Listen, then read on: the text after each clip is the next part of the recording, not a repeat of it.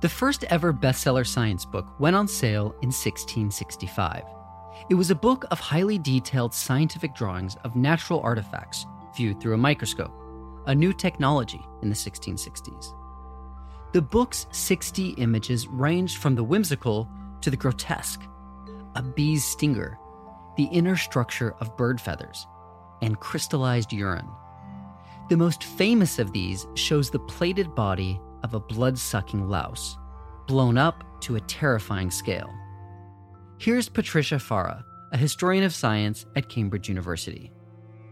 That was a wonderful way to attract the audience because they're absolutely stunning to look at, and you didn't need a great deal of brains or knowledge to understand them. I mean, if you looked at a flea or an ant, you could be suitably stunned and impressed. The general public had never seen nature in such magnified detail before, and the book became an international sensation. 500 years on, these illustrations still stun viewers with their painstaking realism. The book was called Micrographia, and its author and illustrator was the English scientist Robert Hooke. Hooke was a pioneer in the field of microscopy, and his writing in Micrographia can barely conceal his childlike wonder at the strange things he discovered in the new micro world. But it wasn't just curiosity that motivated Hooke's work on Micrographia. Hooke belonged to a new scientific research group called the Royal Society.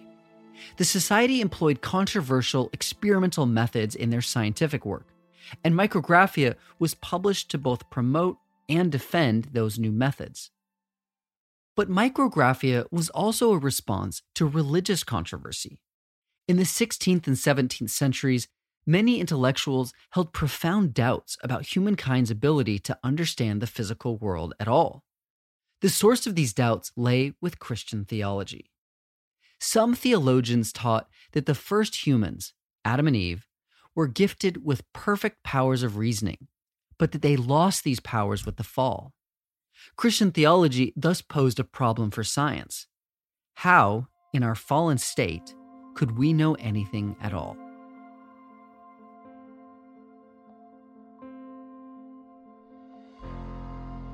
This is Illuminations, a limited series from Ministry of Ideas about the complex and captivating relationship of religion and science. I'm Zachary Davis. In this episode, we'll look at how Robert Hooke's 17th century masterpiece, Micrographia, helped forge the foundations of modern science by trying to resolve a major theological problem of his time. Hooke's story shows how religion and science have been tangled together since the beginning, sometimes in tension, sometimes in rich and productive mutual inspiration. Looking back at Hooke, we can discern new ways of viewing the relationship between religion and science that might make for a more productive future.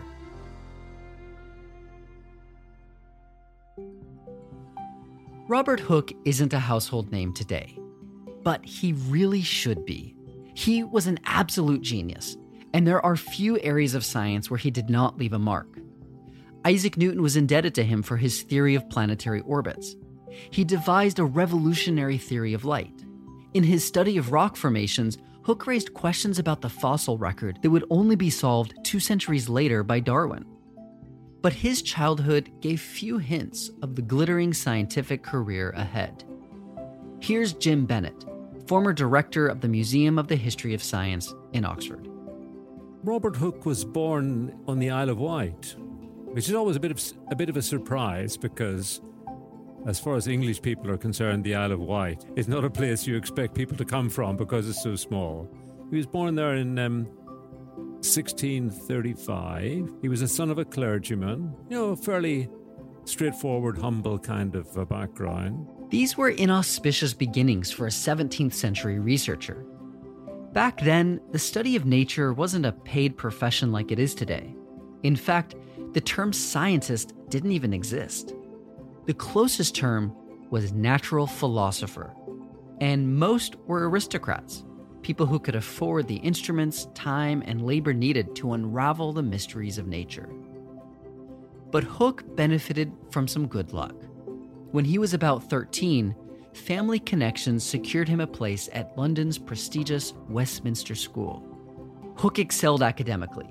After graduating from Westminster, he got accepted to Christ Church College and gained a reputation as a gifted laboratory technician.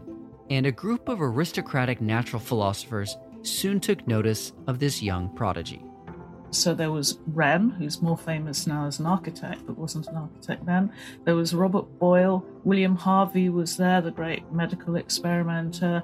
Willis, who discovered the importance of the brain. There was, there was a big group of scientific people there. Hooke's circle shared something important a brand spanking new approach to knowledge based on experimentation. They learned about the physical world by direct and systematic observation.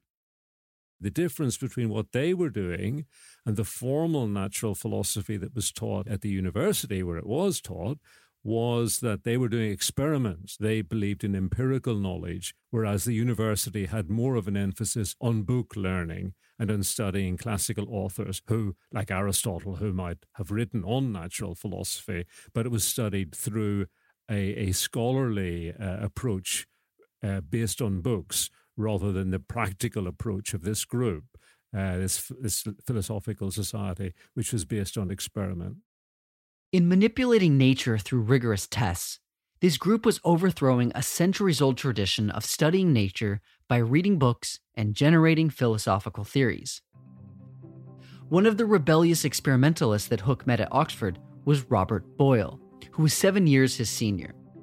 Boyle was the leader of this new experimental avant garde. But Boyle lacked the finesse for tinkering and building, skills that were essential in pursuing his very practical approach to research. So Boyle enlisted the more technically savvy Hooke as his trusted laboratory assistant. Hooke seemed delighted for the distraction from his normal studies. He kept bunking off the lessons and going and doing sort of mechanical jobs. That was what he really loved. He was a fabulous craftsman as well as being very clever. One of Boyle and Hooke's most memorable collaborations happened in 1657 when Boyle asked Hooke to build him an air pump, a hollow metal chamber that could be emptied of all its air. Air pumps were all the rage in scientific circles after a famous experiment in Germany demonstrated that two teams of six buff men could not pull one apart once emptied of its air. Hooke replicated the pump, and over the course of the next decade, the pair conducted 43 experiments with it. By 1660, Hooke's experimentalist friends were graduating and moving to London, a chaotic and bustling port city. There were seamen, and with there were uh, ships trading with distant locations abroad, and so on. And there were physicians in London. There were other colleges like the College of Physicians, and so on. And there were there was interest in in artillery and the arts of war. Robert Boyle's friendship and patronage brought Hooke to Gresham College, located in central London, where their network had made their new home. Gresham was a public lecture venue offering education in fields like navigation, practical mathematics, and architecture, and it acted as London's intellectual hub. One night, after a lecture by the architect Christopher Wren, a group of men stayed on to continue their scientific discussions. Two were Hooke's mentors, John Wilkins and Robert Boyle they decided to form a club for experimental studies. The Royal Society was born. Or so the story goes. Nobody really knows how true that is, but that's a sort of generally accepted myth of how it all started. It was just a sort of gentleman's club, and they came together and they had to pay a subscription and they found out about the latest experiments. It was also a very good opportunity for networking and finding out what was happening. And um, it was sort of it was more like that rather than a distinct group of people who gave themselves a label. Hooke was soon appointed the Royal Society's curator of experiments, with the demanding task of devising three to four new experiments each week. He found himself the beating heart of an institution conducting the most innovative scientific work of the day. But some of that work would also address one of the greatest theological challenges of his era an idea that questioned whether humans could gain certain knowledge of the natural world at all. In the 16th century, the Protestant Reformation had swept across Europe, changing how people thought about God and personal spirituality, but also about knowledge itself.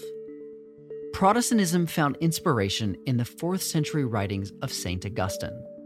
Augustine taught that the first humans, Adam and Eve, possessed superhuman mental capacities.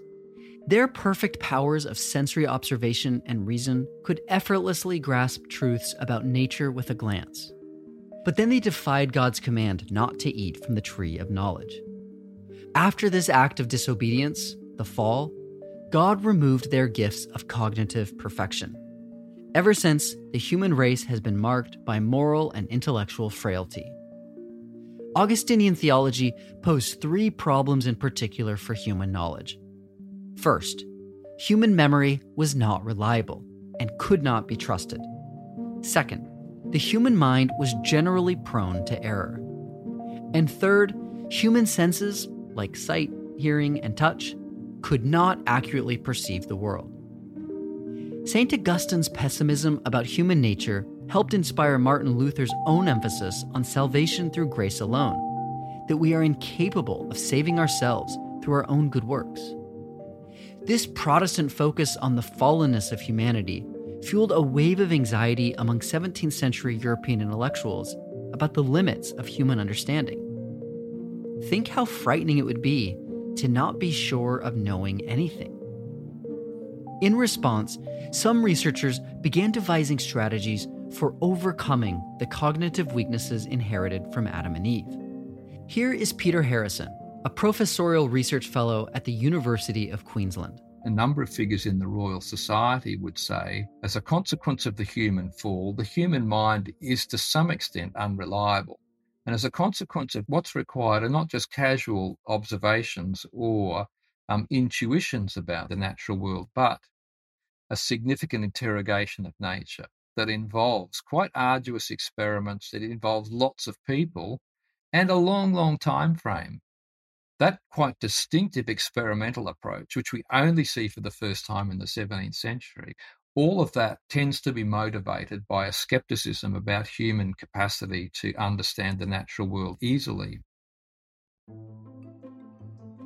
Hooke's own approach to science was designed to address all three of the problems that Augustinian theology posed. To solve the fallible memory problem, Hooke modeled and advocated practices of publishing, record keeping, and scholarly correspondence among a community of research colleagues. To counter the error prone tendencies of the human mind, Hooke developed the experimental method, which was based on developing hypotheses and using experiments to try and disprove them. Finally, Hooke showed how the human senses could be corrected and enhanced through technologies like the microscope and the telescope. All of these methodological innovations that ended up becoming what we know of as the foundation of the scientific method were developed specifically to address Protestant theological anxieties. His basic, basic idea was that he was building instruments to overcome the defects of the human senses because human beings had fallen in the Garden of Eden. Uh, we couldn't see, we couldn't hear, and and also one thing that Francis Bacon was very keen on was that our brains were sort of clouded by what he called idols. So they were trying to uncover the glories of God's natural world. So the whole point of doing natural philosophy is to get closer to God. And no one did a better job uncovering the natural world than Hooke. Today, the Royal Society is the world's oldest continuous scientific institution and is one of those institutions you just have to respect, right? I mean, the Royal Society. It just sounds so respectable. But in Hooke's day, it was fighting hard to establish its reputation. The Society's practical, experiment based approach was so new that Society members were desperate to prove to a skeptical public, especially those in power, that this approach could yield results. As the curator of experiments, Hooke found much of this burden falling on him. Hooke was, quote, a sort of scientific showman, producing new demonstrations, gadgets, or microscopical observations week after week writes Stephen Inwood in his 2002 biography of Hooke. The Society particularly depended on Hooke to impress their most powerful audience of all their founder and patron, King Charles II. In 1663, the king promised to visit the Society and Hooke was charged with preparing a series of experiments to show him, along with a book of microscopical observations. But in the end, the king cancelled his visit. Far from being impressed by the work of the Royal Society, the king found their efforts laughable, writes Inwood. The following year, one of the Society's leading members, Sir William Petty, visited the king himself to describe his plans for a twin hulled boat. The British diarist Samuel Pepys recorded the scene. The king came and stayed an hour or two, laughing mightily at Sir Petty and at Gresham College in general for spending time only in weighing of air and doing nothing else. To rescue its own reputation and the reputation of science more generally, the Royal Society found itself placing their hopes on Hooke and his book on the microscope. Fortunately, Hooke was up to the task. From the start of his time with the Royal Society, Hooke had been bringing microscopic drawings and the microscope itself to weekly meetings, keeping the best ones for his long worked on book. In 1665, Hooke's labors were finally complete, and the book was printed and sold at a bookshop in London's St. Paul Cathedral. He titled it Micrographia, with the subtitle Some Physiological Descriptions of Minute Bodies Made by Magnifying Glasses, with observations and inquiries thereupon. Micrographia was aimed at a wide readership and at King Charles. Undeniable proof of what the society could accomplish. The book became an immediate sensation. Micrographia was so popular that its first printing sold out, and a second edition was issued just two years later. Extracts from the book would be featured in scientific texts for the next 150 years. Micrographia also succeeded in its more strategic aim of drawing scholars and naturalists to the Royal Society's cause. Samuel Pepys, the diarist who wrote about Sir William Petty's disastrous meeting with the king, eventually became president of the Royal Society. He first joined the society in February 1665, one month after reading and being captivated by Micrographia. He said that he brought home Robert Hooke's book of microscopical observations and he sat up in his chamber, let's say, in his bedroom, to till two o'clock in the morning reading this book. The most ingenious book that ever I saw in my life. You know, I mean, so it's just, it was a, a revelation. Micrographia was in demand in England and abroad. A summary version was printed in Germany with copies of the most popular illustrations. And the French Journal des Savants wrote a praise filled review that included a foldout of the arresting louse illustration. The words in the text were important, but it was the images that went viral. Hooke really revolutionized it by the whole field by producing these wonderful, wonderful drawings. Before Hooke's illustrations, the world had never seen the wonders of the natural world at such scale and detail before. But the book did more than entrance the public. It laid the foundations of a key premise of modern science that there is a truth deeper than appearance. One of the um, most common ideas in science is that in order to understand things, we look at the little things below the surface. Where does that idea come from? You see, it, it isn't obvious that that's that that's the case. That the world beneath the obvious world is the real world. You know, is the is the world where action takes place. You know, and and and where our world of uh, sensory experience is generated. But we all believe that now. That's such a fundamental notion in contemporary science, and it comes from this 17th century moment, and it's reinforced by the use of the microscope, which begins to give us access to that world. Hooke's scientific book and experiments are milestones in giving people greater understanding of the natural world. But remember, his approach to science was also designed to address a religious challenge posed by Reformation theology. St. Augustine emphasized the limits of human understanding as a result of the fall. Hooke's methods attempted to overcome those limits in order to seek knowledge of God through his creations. That quest for light and understanding finds expression in both science and religion, though they employ different methods and address different questions. Religion and science, like philosophy and the study of literature and history, all have, in some sense, as their object, truth. This is Robert P. George, McCormick Professor of Jurisprudence at Princeton University. The point of doing historical research is to get at the truth about what happened and why it happened. The same is true of, uh, of philosophy, to understand what is the truth about the various areas of life that we address as philosophical questions. The same is true in the natural sciences, in, in biology and in physics, trying to figure out what the truth is about organisms or what the truth is about the structure of uh, the world uh, or the universe. Uh, and the same is true in religion. Is there a God? How do we understand God's relationship to us? Those are the questions that are addressed by religion. Religion wants to know the truth about them, just as science wants to know the truth about the questions that science addresses. But even though both science and religion seek after truth, they differ in the kinds of truths they can investigate. The scientific method will reveal truth about the world. But no one who is credible believes that science can reveal all the important truths about human life. Uh, questions of value, for example. What is worthwhile? What is humanly fulfilling?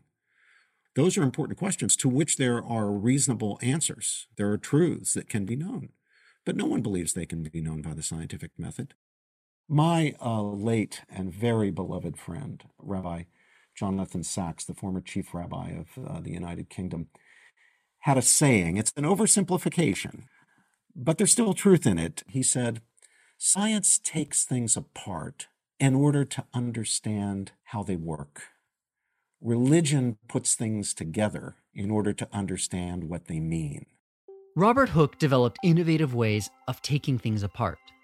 With observations, experiments, and scientific tools, he could isolate variables to determine exactly which factors caused physical changes and reactions. With his microscope, he was able to reveal the constituent parts of living things in a way no one had ever seen before. He even coined the term for the basic building block of living organisms cell. But for these methods to make sense, you have to make certain assumptions about the world.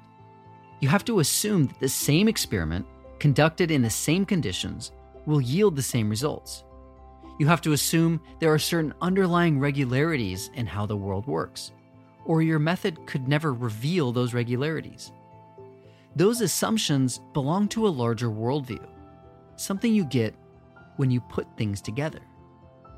And the particular worldview that would end up birthing the scientific method is the one developed by Judaism and Christianity. Although we've discussed how some Christian thinkers were skeptical about humans' innate mental abilities, more broadly, key elements of Christian theology created a philosophy and an intellectual environment that was actually quite hospitable to the development of science. For instance, Christianity like Judaism, taught that nature was just that nature. Here's Stephen Barr, professor emeritus of physics at the University of Delaware. I think one can say that there were aspects of Christian belief that were conducive to the uh, development of science. Modern science was born in the scientific revolution, which was really sparked by Copernicus in the 1500s, and then the century of the scientific revolution was the 1600s. And they took place in a part of the world that was Christian. And a very important aspect of Judaism Christianity is that they radically distinguished between God, the creator, and the created world. In the pagan myths, the forces of nature are either gods or are somehow in, inhabited by gods in Judaism and Christianity, in a sense, wiped all that away and, and it rendered the world a natural world.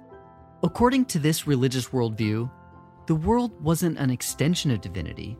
It was a physical, material world that, with the exception of a few miracles here and there, operated according to regular, predictable material causes, just the kind of world that science can study. If you go back to the early Christian writers, and look at what are their arguments for the existence of God. There were two arguments based on the created world. First of all, that the natural world needed a source of being. There had to be some cause of its being a real world, an actually existing world. The second argument was that there had to be a cause of the orderliness of the world. It's not just everything happening willy nilly, no pattern, no structure you know, chaos, haphazardness. There's a lot of order in the world. Christian belief in a divinely created world wasn't an impediment to science, it was the foundation. And in fact, it's conducive to the study of science because if the world is the creation of a rational, intelligent, wise God, you would expect that the world he created would reflect this and, and be based upon principles that were discoverable by reason. So the very idea of laws of nature sort of grew out of that. In fact, to Newton, the laws of nature were divine ordinances. They were laws that God had given to the cosmos. These fundamental premises that the world is physical, orderly, and coordinated by natural laws that human reason can discover laid the groundwork for European scientific developments in the 16th, 17th, and 18th centuries. But in the 19th century, as a result of Darwin's explosive and challenging new ideas of evolution, ideas that many Christians struggled to embrace, a new story began to be told. It claimed that Christian resistance to Darwin's ideas was just the latest example of a pattern, that religion and science have always been at odds, and that warfare between them is inevitable. This narrative is called the conflict thesis. It was an oversimplified and distorted picture of history that was promoted for particular cultural reasons. Brother Guy Consolmagno, a member of the Catholic Jesuit order and an astronomer physicist himself, explains. You dig into the history and you find it comes out of the end of the 19th century and the agendas that people had to try to promote the split. Two men in particular, the scientist John William Draper and the writer Andrew Dickson White, were the strongest promoters of this story of conflict.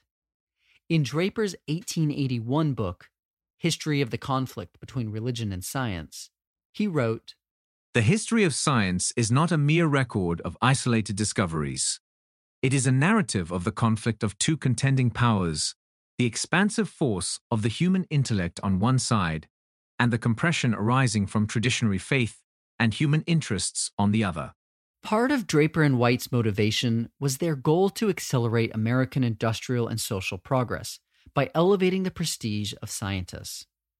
But another motive was racism. They sought to oppose immigration to the U.S. from Catholic and Muslim countries and wanted to paint such immigrants as being inherently backward and superstitious. So, from the beginning, the story of religion and science's intrinsic conflict was driven by more than a dispassionate description of facts. But although the conflict thesis is an inadequate account of history, Brother Guy notes that it's important to attend to the element of truth within it. But my famous theologian once told me that uh, every heresy is based on an important truth. You know, if it wasn't important, it wouldn't matter. And if it wasn't truth, it wouldn't be convincing. It's just that it's an incomplete truth. Stephen Barr agrees that it's also wrong to say religion and science have never conflicted. There certainly is the potential for conflict, and not just the potential, but there have been actual periods of tension and areas of tension because uh, Christianity, Judaism, Islam are all revealed religions. So what they is is uh, the truths revealed by God. And science, empirical science, is about the truths that we discover through reason and observation. And it is certainly possible, in principle, that something that is believed to be revealed by God and something that is believed to be have been discovered by science could be in conflict with each other. Now, of course, for a Catholic, we believe that they can't really conflict because to use a favorite idea of, of, Galileo, which actually goes back to St. Augustine, he borrowed it from St. Augustine, uh, is that God wrote two books. There's the book of, of, of the Bible, and there's the book of nature. And as they have the same author, they can't be in con- uh, conflict. And so that if there's an apparent conflict, you must be reading one or both books incorrectly. So that if you're patient, you'll find out that when you understand both books better, that they that they're in, in accord. The key word here is patience. This is something that people should understand about science and religion. Re- science doesn't have instantly ready-made answers to every question. It, it, what we know about the natural world is, is the result of 400 years of uh, enormous labor, intellectual labor, by a large number of people, and it can take decades, many decades, to to work through the issues and show the consistency, uh, to to develop a consistent picture. It's the same in theology. It takes centuries to, to develop coherent understanding or answers to these questions. And similarly, in, in, as far as the connection between religious truths and scientific truths, there can be apparent tensions.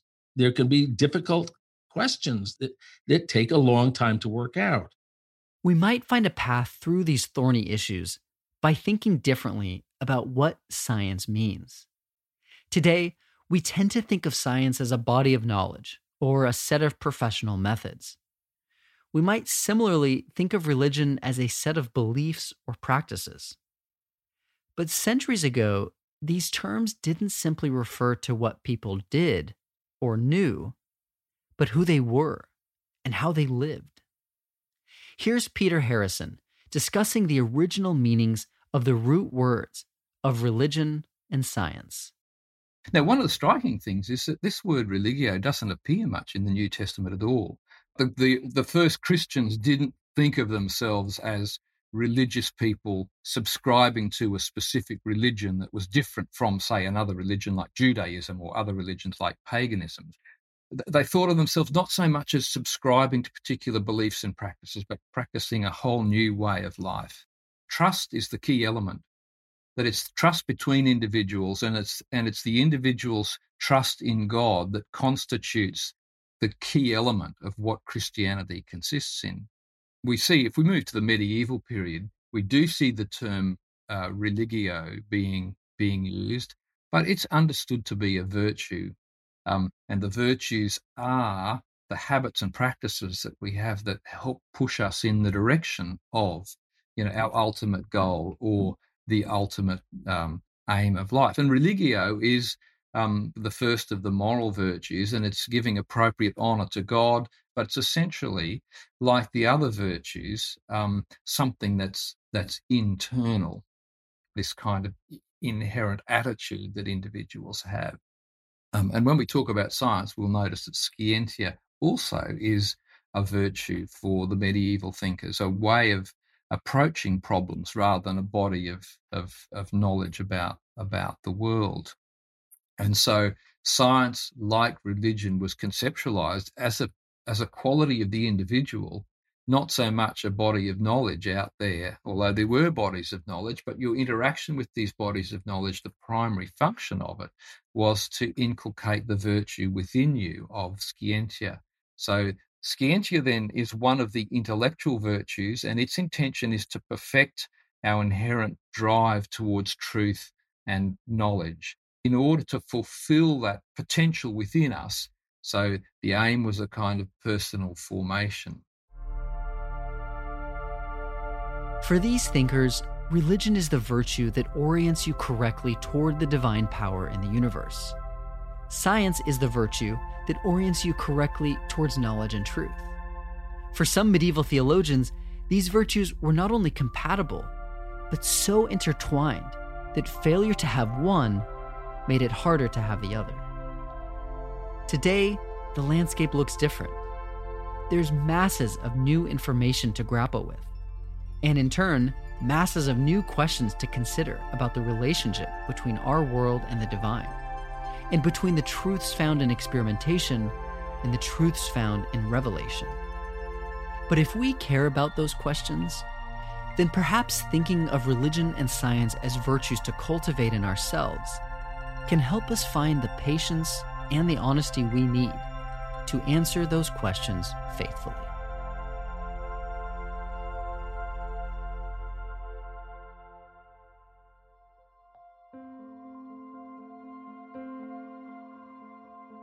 Illuminations is a limited series from Ministry of Ideas. We are based at Harvard Divinity School and supported by the Templeton Foundation. Illuminations is produced by me, Zachary Davis, Leah Rechtman, Maria Devlin McNair, and Nick Anderson. Script editing is by Galen Beebe. Sound design and music is by Steve LaRosa, and artwork is by Dan Pecci. If you enjoy this podcast, you can support us by sharing the show with your friends, subscribing, and reviewing us on Apple Podcasts. For more information or to get in touch, visit our website at ministryofideas.org. Ministry of Ideas is a proud member of Hub and Spoke, a collective of carefully crafted, idea driven podcasts. You can check out all of our shows at hubspokeaudio.org. Today, I'd like to invite you to listen to the Hub and Spoke show Soonish. Hosted by journalist Wade Roush, Soonish deploys sharp analysis and humane values to explore how technology is changing society. Learn more and listen at soonishpodcast.org.